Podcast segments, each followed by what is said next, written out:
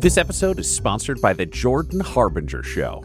Jordan dives into the minds of fascinating people, from athletes, authors, and scientists to mobsters, spies, and hostage negotiators, all with the noble cause to make you a more informed, critical thinker to operate better in today's world.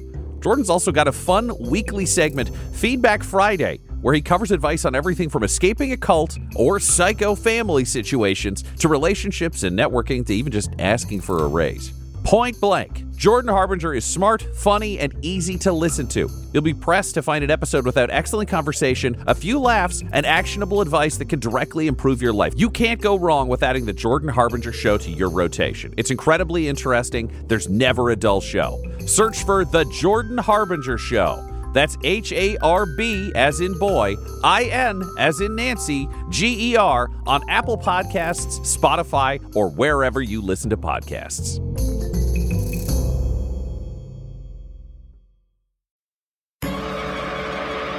Welcome back to Dumb-Dumbs and Dragons, where improvisers who've never roleplayed before journey into the world of Dungeons and Dragons. I am the Great Wizard Bukake, your host. An envoy and his entourage have been massacred. Butthole debated resurrecting the envoy before discovering the body didn't have a soul. Quinny is taking a quick rest before seducing Vinton Charlemagne, and Juniper is on her way to a crime scene while dreaming of paint night. Can our heroes determine who carried out these massacres? Find out next on Dumb-Dumbs and Dragons. The situation with Longodon Geese has only gotten more complicated with the unfortunate news that uh, the envoys, additional troops, the the support staff that were waiting kind of outside the city that some of the conspirators refer to have been found dead. Uh, Reginald and Juniper, you've just discovered this news. You just come up with a cool plan only to immediately have that plan thrown on its ass uh, by this uh, surprise discovery. Reginald, you just concluded uh, that this is the, the work of a warlock in your impeccable uh, Dom DeLuise detective accent. um, Quinny, you had just headed off uh, after uh, requisitioning a Fulcarnas to uh, go and see what the honeypot situation was uh, to try and figure out more about uh, Vinton Charlemagne and her whereabouts uh, during Longodon Geese's assassination. Yeah, I gotta um, rest up. I gotta do a, a warlock short rest just to that's be, uh, right. Yeah, max yeah, yeah. spell take, effectiveness. Take a quick snooze. Yeah. We also have uh, who was going to go talk to Quinny? I believe that was or to uh, Bucky. I believe Reginald. that was so. Uh, Reginald was going to go talk to Bucky. Juniper was going to the crime scene. Butthole yeah. was going to talk to a mysterious someone, and Quinny, yes, sleeping it off before he goes and gets down. Goes to sleep it on. Nice. Yeah. I don't know what I mean by that. Sex light switch. How does sex work? There was a puppet show about it several seasons ago, Tyler. Just got to go back and re-listen to it. It's got all the answers you need. Yeah, ask Butthole to describe it to you based yeah. on a puppet You remember what I explained show. to you? Could you explain it back to me? I broken yeah, telephone over several years. I mean, look, broken telephone is known for its accuracy and ability to convey information correctly. So yes, I see no... I see absolutely no downside to this. Yeah. Um, Reginald and Juniper, this news had just arrived from um, one of the... Uh, hammerers that uh, Reginald had sent out into the woods to go check on this party. We didn't really yeah. deal too much with the aftermath of that. You had plans previously. Have your plans changed? And if so, what would you like to do? Uh, Juniper is absolutely going to uh, go to the crime scene of all the dead Damarans. Great. Uh. Yeah, Reginald's plan to be talk to Bucky. He's realized he needs to leave a letter for Quinny to explain this when Quinny wakes up, and then theoretically to join at the crime scene, but it may already be dealt with by the time he's there. Okay, great. So let's, I guess, start with Quinny. You can just go take your rest. That's fine. Uh, we'll say that's Super. what you're doing. It's going to take some time for Juniper to get to the crime scene, so it seems to me that it makes the most sense to actually start with Reginald and Bucky, given that that Bucky is downstairs. It's a much easier place to find him. So we'll handle that. And then Juniper we, we can, is on the way. That's right. Um, making tracks. Uh, and Ryan, Butthole is off to speak to a mysterious someone. I have no memory of this. Please tell me what's going on. Butthole just said he was going to talk to someone, and he didn't tell anyone who, because Butthole needs a magical expert on magical spells that could remove a person's soul, which means he needs to speak to Fallonmeyer Pink Blossom, oh, the strongest bad. wizard he knows. Excellent. A plus, no notes. So Reginald, you make your way downstairs. You leave your letter for Quinny. I assume that's just an explanation of what we literally just saw happen. So uh, that and one thing he wanted to point out tactically for Quinny, but yes.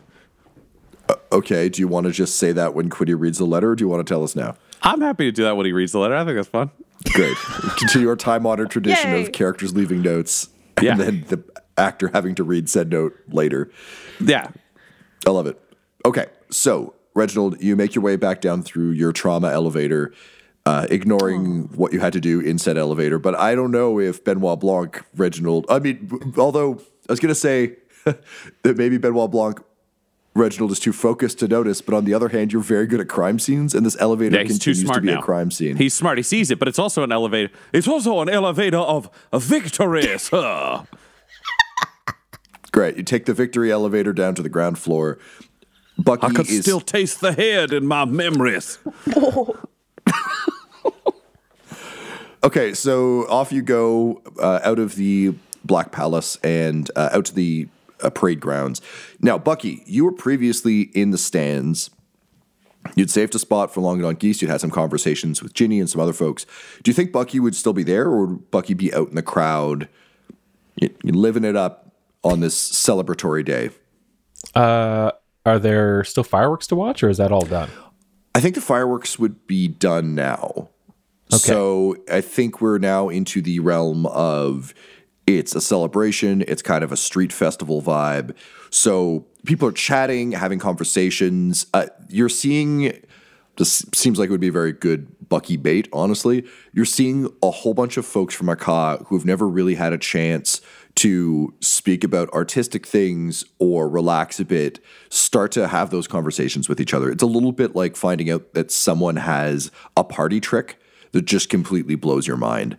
Mm. So you're seeing soldiers show each other that one of them's really good at juggling, and there's someone who can do handstands, and there's a bit of a, oh, now that the war is over, we can actually just talk to each other like humans. And that's an interest, and I mean, all the various ancestries of Faerun, that was just a purely Tom in our world way. But um, just getting to know each other a little bit in a way that isn't who's got my back in the war, but who who are you really? What do you think about? What's of interest to you? As well as, of course, some of the delegates from other groups, not necessarily the delegates themselves, but some people from their train, from their retinues, that sort of thing, are mingling with the crowd. They're enjoying themselves as well. There's a general sense of kind of after the parade, when everyone just kind of moves together into a mass and has a big street party and a big celebration. Well, that all sounds real nice. However, I believe deep down inside, I know what Bucky would be doing. Bucky would have procured one of those uh, dust pans on a hinge at the end of a broom handle, and then also just a broom, and he'd just be tidying up these parade grounds. He'd be sweeping up food refuse and things like that, but also this is a cod. We just really started to turn the place around, so he's probably sweeping up some skulls, you know, just stuff that's out there. Sweeping it up, everything's going to have a place when he's done. I love that. Can I have an investigation check from Bucky? I think I'd say probably at a plus five because you do this a lot, and I'll give you advantage to okay. see how well you clean up. What are you missing? Are there little crumpled papers rolling like tumbleweeds that you just missed, or is, is he really on it? So it's a twenty-three. Oh, damn. You are cleaning the hell out of these grounds. I think it's one of those things where people don't even notice. It's almost mm. an elves and a shoemaker situation where they just turn around and... No trash where there was trash before. Uh, and as is always the way with incredibly capable landscaping or sanitation folks, absolutely no one giving you the respect you deserve for it. Just turn around and be like, great, now I have a spot I can throw my cup. Uh, so busy day for, for Bucky, but an enjoyable one. Uh, Tyler, I'm going to give you one point of inspiration for Bucky uh, because I think discovering... that this is a need and getting to execute on it in uh, at such a scale and in such a, a situation is a very Bucky-friendly thing. Okay, Bucky inspiration. Thank you very much. You are we welcome. We keep talking about how I'm not going to need a character sheet. I think we're starting to veer into oh, I deeply, might need a character deeply. sheet. I meant to tell you that before we, we recorded today, and I didn't. So I'm just going to keep giving you random stats to add to numbers that seem about right. In this particular have, case, how good is... I, mean, I have an also, old character sheet on hand. To be fair, five E doesn't have a how good are you at cleaning up after the parade stat yet. Skill issue. That's what I say. uh, fair enough. All right. Well, yeah, please do feel free to refer to your old Bucky sheet if you want. Okay. I feel um, like for Bucky, that would be like a medicine check. Like, I feel like that's the way he would It's see the medicine it. Of the kingdom. Yeah. It's just a charisma check. All right, this was going to be a P D F instead of the character sheet, but this is a level ten Bucky that we're looking at. After okay. Bucky's work, this might, these might be great grounds instead of fairgrounds. Thank you for picking up that thread and finding a way to cap my incredibly silly way of describing the situation from last episode. Amazing. Okay, so this is good for Bucky. Unfortunately, it is bad for Reginald because Reginald, it means that Bucky is not in the places you'd expect him to be necessarily. Also, I don't think Reginald knows Bucky that well. I suspect for Butthole, it would be very easy to know, go find him. But I don't know. You spent a lot of time with Bucky at the, the castle, so maybe I maybe mean, you don't know. Do you think Reginald would, would be able to clue into that immediately? Reginald loves sending people to do chores for him because he likes to minimize his own workload. And it feels like Bucky, the man with two breakfasts, would be the man that might actually be able to have helped him clean things. He also wouldn't let him near anything important. So he'd know him to see him. He's also a dragonborn, so oh. it feels like he stands out in dependent crowds, but it's not like they're best friends or anything. Yeah, I'm sorry. I, I didn't mean as a you wouldn't recognize him, just that you wouldn't immediately think, I don't know where Bucky is. Oh, I bet he's cleaning up. Uh, correct. I don't think he would immediately jump to outdoor janitorial staff. Okay, so hmm. my inclination would be to say this is a perception check to spot him in the crowd. However, you are somewhat enhanced with the However. investigatory skills right now. So you're telling the truth, sir. If you want to go with investigation to solve the mystery I of do. where is the guy you're looking for, where I think we can do that. Where has the ambassador gone? I will find him out in these great grounds of ours. It's a dirty twenty. Yeah, there's there's only one dragonborn in the crowd who is not celebrating and making revels, but is instead just mopping up stuff. You just, through the crowd, see glimpses of blue and are able to make your way through to find Bucky mid-sweep.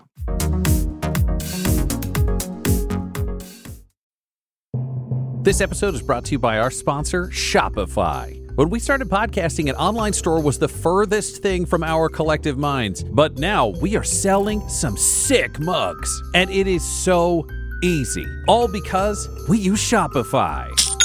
Shopify is the global commerce platform that helps you sell at every stage of your business. It'll help you turn browsers into buyers because it has the internet's best converting checkout, thirty-six percent better on average compared to other leading commerce platforms, which means curious people are more likely to buy from you. And you can sell more with less effort thanks to Shopify Magic, your A I-powered all-star. One of the big problems Shopify solved for us was international shipping. Our shipping prices, if people were outside of the U S, were through the roof. But the moment we switched over to Shopify, we were able to choose where our orders were being fulfilled from in different places, which meant shipping could be cheap for all of our fans everywhere around the globe. So if you were even thinking about opening a store, sign up now for a one dollar per month trial period at shopify.com slash dumdums, all lowercase. Go to shopify.com slash dumdums now to grow your business, no matter what stage you're in. Shopify.com slash dumdums. That's D U M B D U M B S. If you open a store with Shopify, you're going to be hearing that sound a lot.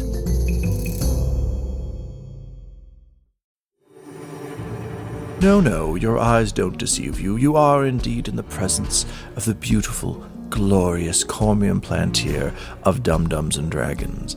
And yes, it is good to spend time with true greatness, is it not? Not like those Dumb-Dumbs and their heartwarming and hilarious adventures. No, better to spend time with someone like me, who is vain and self-absorbed. Of course, if you wanted to sink to their level, you could go to patreon.com slash dumdumdice, that's D U M B D U M B D I C E, and help support their adventures for as little as a dollar a month, which would gain you infinite access to our fans-only Discord, where you can talk to other fans about all the adventures the Dumb-Dumbs are going on. You can add characters to our world. You can even create your own at the twenty-five dollars level and get your name in the credits. But you don't want to do that. Wouldn't you rather stay here and listen to me talk about me?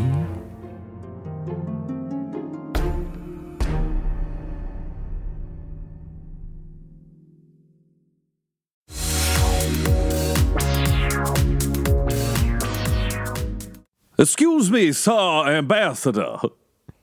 Uh, hi, how can I... Oh, oh, it's Mister Reginald. I, I didn't recognize your voice, sir.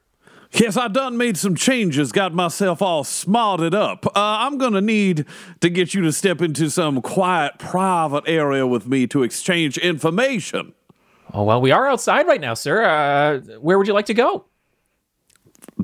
Back to the castle, perhaps. Okay.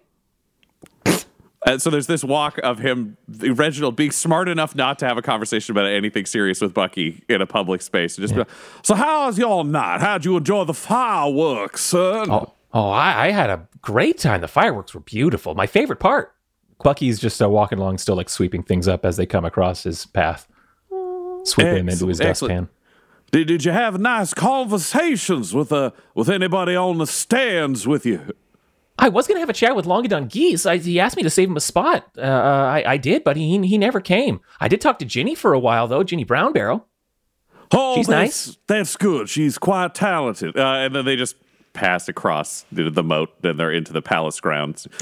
Just another second. We got to get to a private room before I, I find out more information from you. You take the elevator of victory up, and then he gets you into to a side room, and he's like, all right, so... Uh, You were waiting for Longodon Geese. You done talked to that gentleman before uh-huh. the fireworks, sir? I did. Yeah, for a little bit. Yeah, he seemed like he really needed a friend. Yeah, that sounds accurate to moi. Uh, so, did you uh, join this uh, Mister Geese out on the field, or, or did you see him in his room before you went out? I spoke to him in his quarters. And when's about was that? Oh, certainly before we all left for the parade grounds. Uh, uh, I still had a bunch of running around to do, but he was one of the people I was told to speak to as as an ambassador. Uh, King Butthole told me to do it. Yes, yes. So, so he never left his quarters, but you talked to other people before you left? Uh, I don't remember. I think he was actually the last one I spoke to before leaving. All right, that's useful information. Now, when you were talking to any of the other envoys as you went around, did you learn anything important about any of them? Oh, yes, uh, a few things. Um, should I be telling you or telling the king or, or telling Mister Quinny? Uh, you should be telling all three of us, but I'm here right now, so why don't you tell me first? oh, oh, okay. Uh, well, um, Fallonmeyer has a uh, Harper seal uh, and doesn't want anyone to know about it. Um Oh, I offered to pretend that I hadn't seen it, and so she accepted. So I've been pretending, but uh, there, there you go. Wow. Well, thank you for telling me. Uh, so she believes you aren't going to tell anybody about this here symbol. Oh. Oh, gosh, I hope I didn't mislead her. No, she just she just said it would be bad if for her if people found out, and I said I understand. But I didn't say I wouldn't. I didn't say I wouldn't tell my, my king. That makes sense, son. You done a good job. Did you learn any other massive secrets about any other envoy? Mm, well, uh, I don't know about massive secrets. Uh, I do recall speaking with uh, Prickadillus Rick Carlson of uh, Mithril Hall. Um, he and I had a good long chat, and I, I think he really worked through some trauma about uh, Mudbud and, and, and, and his kingdom. Uh, I think he really he's really come around on them. Oh, all right. None of this is really what I expected, but it's good to know. So in oh, terms okay. of the conversation you done had with Longodon Geese, what did you two talk about? Why did I... he need some friends? Did you think he was in danger, sir? He seemed to be under the impression that he and his people were under constant threat from the warlocks. Uh, he was quite convinced that they it was him or them, and I... Uh, Didn't quite see it that way. I kind of kept asking him questions about, you know, how he felt and how that made him feel and how frustrating that must be. But if that was really the case, um, uh, I, I, I'm not so sure. He seems he's, he's safe here in the castle. Did he talk about any aggression towards those done warlocks?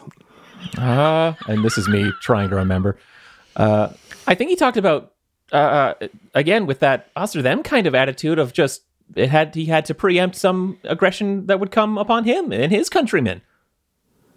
All right, all right. This is good for me to know uh, on the scale of things. So We done got some secrets about uh, Fallonmeyer Pink Blossom and Longodon Geese is his old man. Well, thank one, you, Bucky.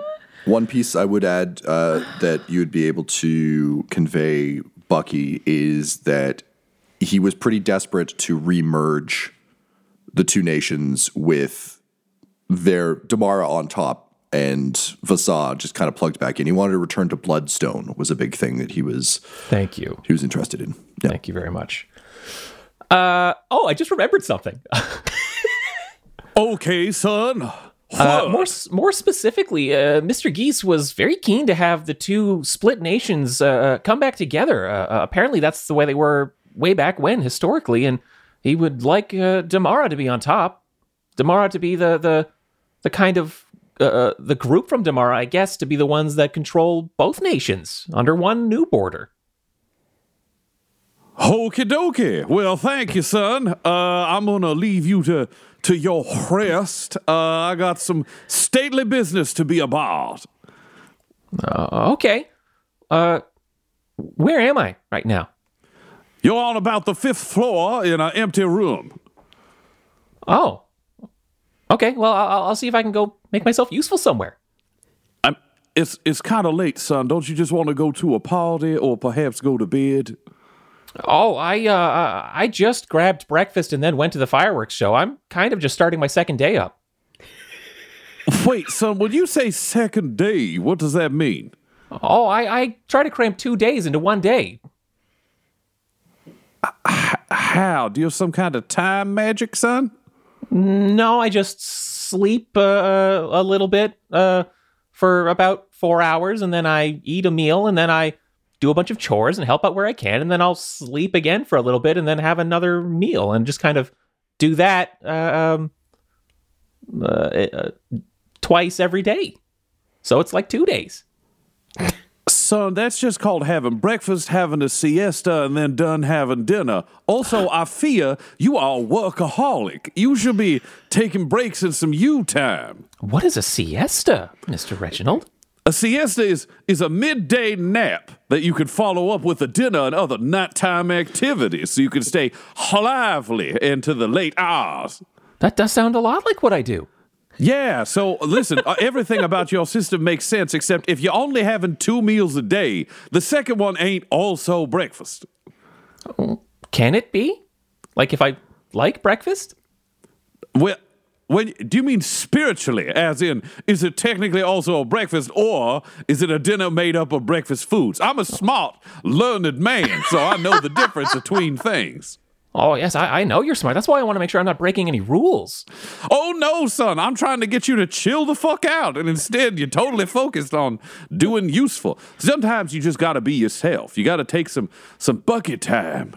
I, I am being myself, I think. All right. You're doing great, son. Fuck it. I'll see you later. uh, and uh, a smart man knows when he can't win, and he leaves. Reginald okay, needs to leave Quinny another note. Excellent. So you leave the note for Quinny and Reginald. You are headed out next to... Uh, theoretically, he would go to the crime scene, but as time goes on, it would always be like what's happening around the castle. Gotcha. Like the crime scene seems useful, but... Understood. Okay, so yeah. Going to catch up with Juniper. Let's catch up with Juniper ourselves. Juniper, you've hey. arrived outside the wall at the crime scene. There are a number of hammerers who've kind of set up a perimeter. Okay. Very... C S I, David Fincher style, you know, there's the, the yellow rope situation. It's not a plastic thing that says do not cross because, of course, it isn't. No. But they've kind of quarantined off the area. They're standing guard. The good news is because this is outside the city walls, beyond kind of the burnt out area directly around Akah to make sure no one can, you know, Burnham wood their way right up to the wall. There's still undergrowth and desert brush and scrub and that sort of thing.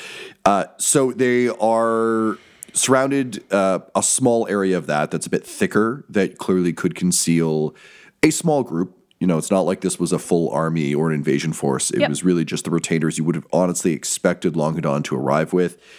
They were seemingly kitted out for speed, which makes sense given that Longodon was late and yeah. seemingly didn't quite understand what was going on. So these horses are lean, full muscle, built for speed, built for quick distances, likely not the horses they left on kind of thing, uh, likely swapped in along the way. Ah. But uh, that doesn't really matter right now because they're all dead. Yeah. Uh, all of the, uh, the the folks who were here horses are in, too? Yeah. Yeah. Every, the entire has been decimated. So this was a very... It, it, definitely a massacre situation. Um, you can see even just as you approach, there's kind of bodies everywhere in, in various states. Yep. Uh, the horses are, are dead. The gear is destroyed. Um, and uh, yeah, the hammerers seem to be preserving the site more than actively investigating it, knowing yep. that they have... They're ju- they're soldiers. They're not investigators. Unlike C S I, where they also carry guns, these folks know that their job is to just guard the thing. But the good news is, because you're outside the wall, there aren't people around. It's not like there's a mass crowd at the edges or anything. Yeah. It really is just kind of you and the desert night sky and the sort of hum of the insects and other creatures that are out this late. Okay. Um, I think first off, I'm just going to do a little detect magic uh, sure. just to see if there are any lasting effects on the bodies that were that I can sense if they were magically hit with something, if that's even possible to have any lasting lasting aura of magic. Yep. Sounds good. So you cast detect magic. Um, forgive me, Laura, is this a roll?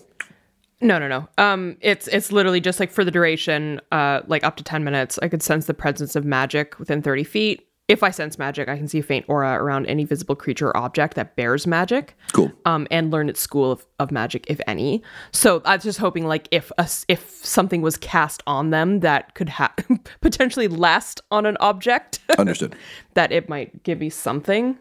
I don't know. That's just kind of like a first thing. It's more like Juniper just kind of like going around placing her hands hmm. over the bodies and just like s- sensing things. Gotcha.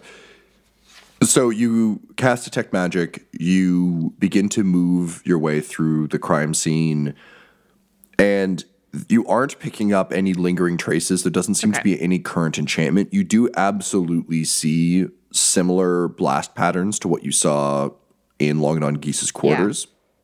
Yeah. However, there's no lingering effect of that. It, whatever it was, some kind of blast, perhaps, is done and has occurred. So I think you probably get a...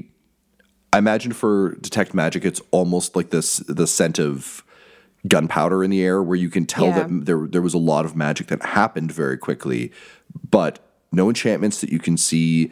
There doesn't seem to be any magical traps or anything set up. It's okay. purely magical...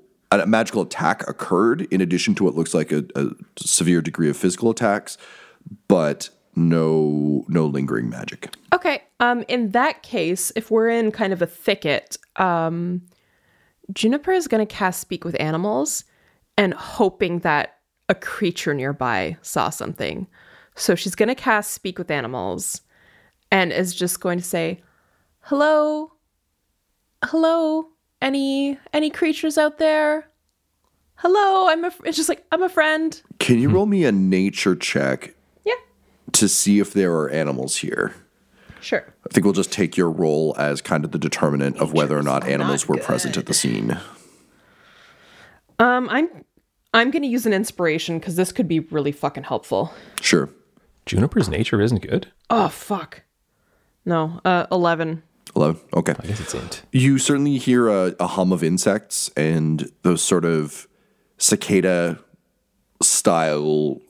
rising and falling hums and, and yeah. that sort of thing, but unfortunately you don't hear any any response to your your plea. It would seem that, and I think Juniper, you would be able to ascertain this pretty easily based on the kind of camp this looks like, and it was a camp that was here for about a day, likely loud enough and disruptive enough that any wildlife would have fled. Okay. And certainly when the attack occurred, yeah. scary enough to ensure that wildlife didn't return. Damn it. By your estimation, there will be animals here shortly to begin to feast on the the free meal that's just kind of out here now. Yeah. But unfortunately, no, no, uh, no Dom DeLuise detective squirrel shows up to give you the scoop. Okay. Is there anyone that I recognize? No. No. It's hard to recognize folks because there's yeah. a lot well, of... Well, with the missing heads and... Yeah. Uh, missing heads and a lot of like deep... Um, and the heads are missing. They're not... Do I, I might see- call for an investigation check. I would friend. like... Yeah, I want to see them like, have the heads been taken or are they just off and elsewhere nearby? Sure. Because Longodon Geese's head was just... Gone. Gone, right? Yeah. Yep. Blasted off. Yeah. Okay. Uh, we um, assume. Yeah. Let's just see. Well, actually, Laura, I would take a perception or an investigation. I think perception might actually be more appropriate here because it's not like yeah. you're actively tossing the scene. You're literally rolling around yeah. looking at things. Yeah, yeah, yeah. That makes sense. Literally rolling, though. You're on your sides, oh. like doing like a worm thing. It's great. Yeah. Not in the chair. Rolling like rolling like how they roll cookie dough. Rolling like Adele in the deep. Two hammerers yeah. are just really getting in there, rolling you around this scene. I rolled a ten. Okay. So, looking around, it, it is difficult to ascertain Shit. exactly what happened to these bodies because they are in a real bad state of, of disrepair. I will say, even with a ten, you can tell that it's not as surgical as the attack on Longodon Geese. It's not mm-hmm. a very clear, there are, say, eight bodies. It's not as though every body is just a headless stump and then a full yeah. body. It really is just a lot of lot of teeth and claws and and blast marks. Okay. So then I think the last there were kind of two more things that I want to do. Um, I want to basically take like a measurement, like literally take a paper and basically sketch like the measure, the shape and size of the claw marks and the teeth marks. If I can see like a bite pattern, um, if that's going to, you know, match a wyvern or something like that. Um, and then the last thing is to search all of like the pockets and bags that are left behind um, to see if there's any sort of uh, record of the a- a- attempted violent act against sure. um, Vinton. Okay, interesting. I'm going to say the time it takes you to do this initial investigation as well as check the, make the measurements, which I'm not going to yep. make you roll for. I think you, you've got time. There's no Thanks. pressure on this. To take the measurement of the marks is yes. fine. I think in that amount of time, Reginald would have been able to catch up to you because he's cool. obviously going quickly. He's a, he only has, how long does your gem last, Ryan? Its effects will last until your next short or long rest. Unless I a- actively want to flush it from my system. And I do not, sir. Understood. I require this wisdom to solve these cases. Juniper, he says, jumping off a horse that's from the palace so it doesn't suck.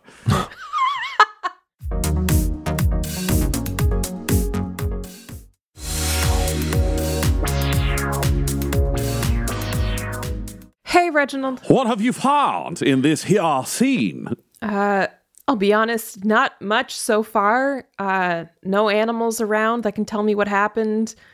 I, we're, I'm, I'm, I'm looking at, like, these bodies look, like, pretty similar to what happened to Longodon Geese. Hmm. Uh, well, I'm it just... doesn't look like there's been a murder done. And he reaches up and twirls his mustache and says, let me take a look at this here scene. Uh, Tom, he would like to do a combination general investigation as a super smart man uh, and then grim psychometry, some of the claw wounds uh, on some mm. of the bodies. Okay. With Juniper's desire to toss the bodies and basically check all the pockets and, and that sort of thing, I'm going to say, although... Hmm, I was going to say that would count as advantage, but I actually think that's a separate thing because, Juniper, you're looking specifically to determine if anything about the the Vinton Charlemagne assassination plot is there, yeah. whereas it sounds to me like, Reginald, you're after what happened to these bodies. Is yes. that fair to say? Okay. That is fair to say, yes. We'll keep them separate then. That's cool. So, Juniper... Yeah, like, you, like it's stuff like if notes were passed from Longodon Geese, if anything, like the planning of this, if there's any evidence. Understood. Yeah. Okay, so let's go with investigation for you, Juniper. Okay. I'm rolling like shit. That's a nine. Nine. Unfortunately, you do not find anything. These are folks who, for lack of better metaphor, seem kind of like smart airport travelers where they have yeah. just a bit of change in their pockets, but not much else. There's no, you don't find any missives or letters or anything. They really do just seem to be carrying exactly what they need. It makes sense. You also yeah. note, though, even with your, your low roll, that similar to what you've sort of seen from the horses, these folks were not intending to be here very long. It really did seem like he's going to go in, Vinton Charlemagne's going to get killed, and then we need to get the fuck out of here. Yeah. But whatever got them got to them before they could. Ooh, Reginald. Let's see what happens with yours. So great. So you want to split this up into two things, I assume. Yeah, because one is taking in the whole scene, and the other is the specific. Gotcha. Kind of, yeah. So for the investigation, that is a twenty-eight. Well, you don't find anything in their pockets. It doesn't matter how good the roll is. But yeah, looking at the scene, and I think it's interesting because for you, Reginald, this isn't just your smart man, Benoit Blanc piece. This is also guy from the Horde. Mm-hmm. You've seen ambushes before, and this definitely looks like an ambush. The kind of injuries and damage you're seeing look like people who were scattered, running. There wasn't a defensive line set up. Also, these aren't fighters. These seem kind of, on the scale of things, to be roughly highwaymen at best. So probably very good on horses, decent with a bow, good at talking their way out of things. So good ne'er-do-wells, but these aren't heavies. These aren't toughs. And whatever got to them seemed to hit them very hard and, and very fast. Um, the wounds are a mix of, with that higher roll, I think we can just safely say Eldritch Blasts, as you saw previously, as well as uh, tooth and claw marks.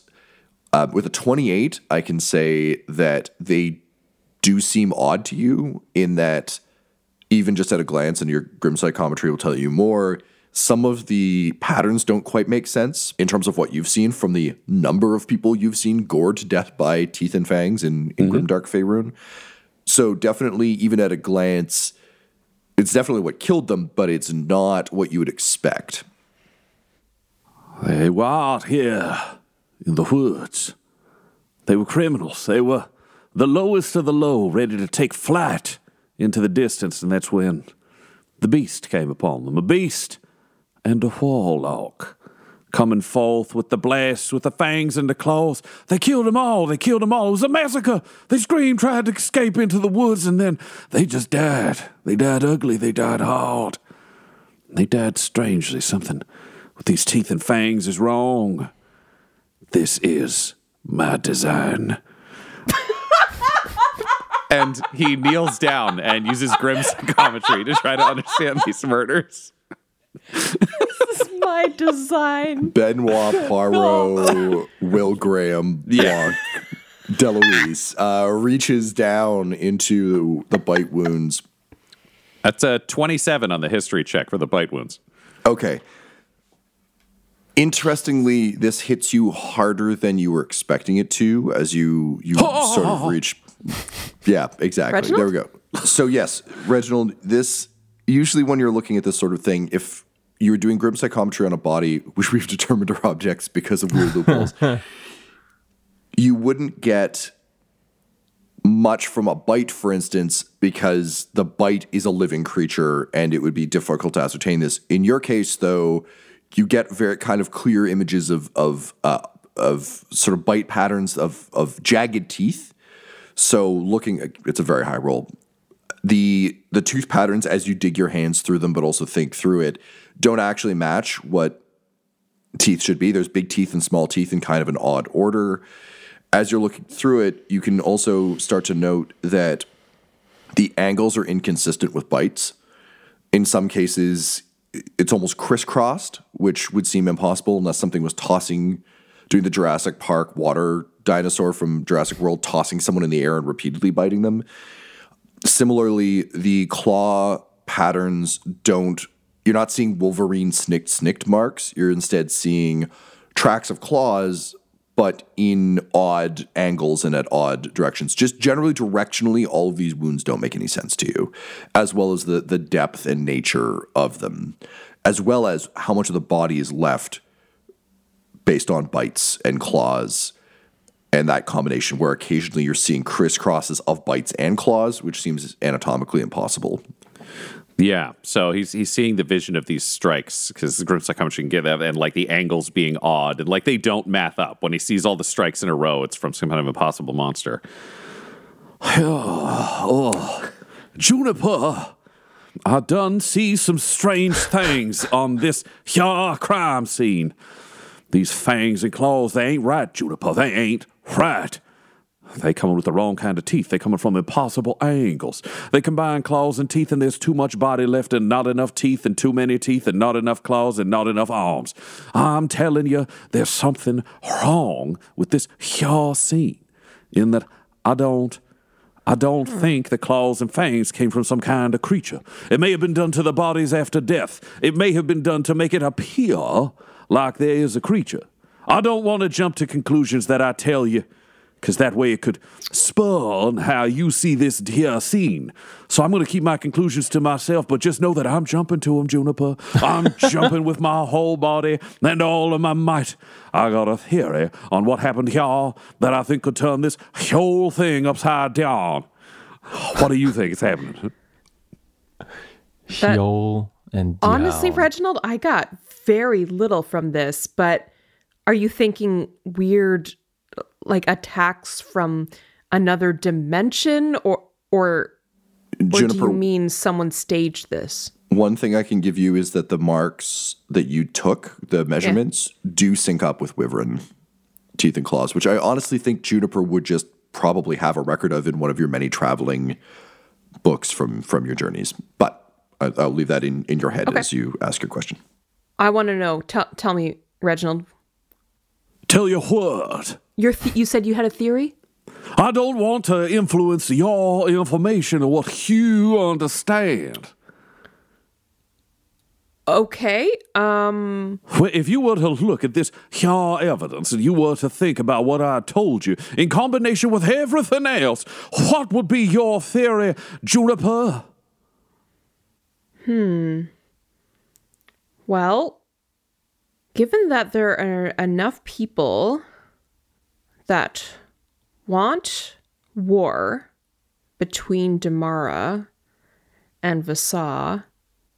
Particularly the Damarians, uh, they just want, a, I guess, a peaceful takeover, and the Vassar people want Damara to go the fuck away. Yes. And staging an attack on their own people hmm. would be probably all they need to hmm. attack Vassar. So I wouldn't put it, knowing what I know, what I've learned about Longodon Geese and Queen Del Cassio and, Queen and Del such. Cassio, yes. I wouldn't put it past them to have killed their own and then taken a wyvern claw or teeth and cut them up themselves afterwards. Interesting, and interesting theory. We don't know who the killer done is. We don't know if the Damarians have themselves some done warlocks. We don't know nothing about that. But in terms of staging this out so it looks like a wyvern done did the killing, I think we both just done jumped into the same pool, my friend Juniper. We are, we are swimming now, swimming in conspiracy. It is a conspiracy. Hopefully Quinny will use uh, what I tell him to do inside his note that I done left him, and it can help us solve some of this here case. Tom, can Juniper kind of look like, go up to the bodies and kind of imagine, imagine herself like holding the top and bottom like teeth, like jaws of a wyvern, and like what that might look like? Does that kind of line up? Um, can you please roll me? No, I just want to be smart about it. No. Can you roll me a... I'm almost inclined to say insight, given how you just described it. Yeah, because she is kind of going by like yeah, her own so, sure, let's kind of insight. Feel. Yep. Yeah, and say, and uh, and putting herself into like various sizes of bodies yeah, and to I'll see give you how advantage how on various this because people might do it. You've lived in enough bodies yeah. and body types, and also uh, you you have been yourself a biting thing, so yeah. you understand the, the the physics of it. So yeah, you can roll with advantage. And in scale of the advantage, I would also say Reginald is assisting, because the smartest version of him would be like, oh no, you have to remember the jaw hinges like this. It's a twenty-three. Okay, excellent. Juniper, you're able to ascertain pretty quickly that this is anatomically impossible for a jaw. Even if you were holding jaws and doing this, it isn't consistent. And between what you've been describing and what Reginald has been describing, you're able to determine from kind of the all the sort of ballistic evidence and kind of strike patterns and everything mm-hmm. else, uh, this actually looks like martial attacks. And if you were to place a bet, you would say it's likely claws and teeth on a weapon on being oh, used on like to strike. A, like a glaive, but with claws on the end, or like a bat with or nails through it. Like bat. stick a bunch Shit. of teeth through. Uh, and you've seen these weapons before; they exist all over Faerun. Um, yeah, sort of like the big toothed axes and, and things. But yeah, it very much seems like these were martial strikes done with weapons edged with. It's not dissimilar, honestly, from Butthole's uh, dinosaur tooth shield. Right. Where if you, you know, gored someone with the edge of that, it would look like a, a bite, but it wouldn't follow a, a consistent pattern. The teeth would be at the wrong angles. And as soon as you have that piece, looking at the kind of, the you know, the inconsistencies of tooth length and everything else, it's very yeah. clear that people made these improvised weapons, but that they aren't consistent with, with bites or claws. Okay. And it, does it look like, am I seeing like multiple different patterns, not the same one over and over again? Yes. Reginald? Yes? These were weapons. Well, that doesn't make sense. The care taken to lay out these bodies as though there was a wyvern that came through to do an assault alongside these warlocks. Your theory, my theory, perhaps the truth is becoming more solidified in a moment. There was a force out here in the woods, a force with teeth and claws strapped into their weapons. And they came in and fried all these Dundamarians till they ain't had no heads no more. What's going on? It's a frame job, layers within layers. It's an onion of a conspiracy, but an onion that we will shatter like glass to guarantee that at the center of this glass onion will be a conspiracy so smart and so unsolvable that we're going to have to solve it ourselves. And we'll see how you do that when Quinny goes to speak to Vinton and Butthole goes to speak to Fallonmeyer Pink Blossom next time. This episode of Dumb-Dumbs and Dragons features the voices of Ryan LaPlante at the Ryan LaPlante on Twitter, Tyler Hewitt at Tyler underscore Hewitt on Twitter, Laura Hamstra at E L Hamstring on Twitter, and our D M Tom McGee at McGeeTD on Twitter. This episode's sound was edited and mixed by Laura Hamstra, and Dumb-Dumbs and Dragons artwork is by Del Borovic, who can be found at del borovic dot com. Our theme songs are And Now for That Massive Coronary and Skipping Through the Orchestra Pit Part one by Peter Gresser, and our ad music is No Control and Chiefs by Jazzar, J A H Z Z A R. All available at free music archive dot org. When it comes to Dumb-Dumbs and Dice, you can visit our website at dumb dumb dice dot com. Our Twitter and Instagram are at dumb dumb dice, and on Facebook at facebook dot com slash dumb dumb dice. But most importantly, we've got merchandise at redbubble dot com slash people slash dumb dumb dice, or you can join our Patreon at patreon dot com slash dumb dumb dice. That's D U M B D U M B D I C E. And tune in next week for more Dumb-Dumbs and Dragons.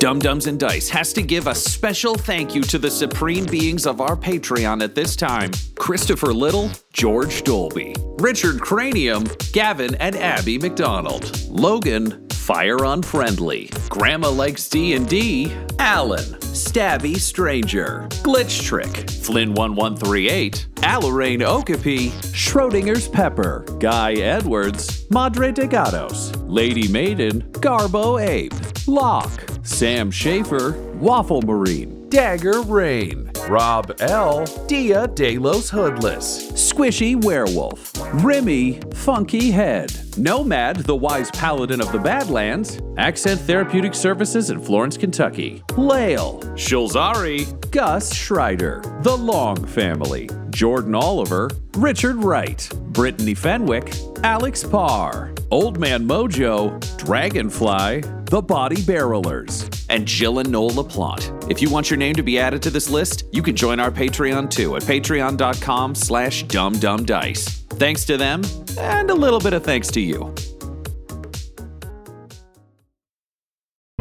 The Fable and Folly Network, where fiction producers flourish. The influence of Freemasonry is undeniable, but who are these mysterious apron-wearing craftsmen, and what are they up to? For centuries, hater-ass conspiracy theorists have attempted to answer these questions. Two Flat Earthers Kidnap a Freemason, starring Zane Schacht as Randy Dunning, Lauren Grace Thompson as Gail Kruger, and Matthew Woodcock as Walter Clay.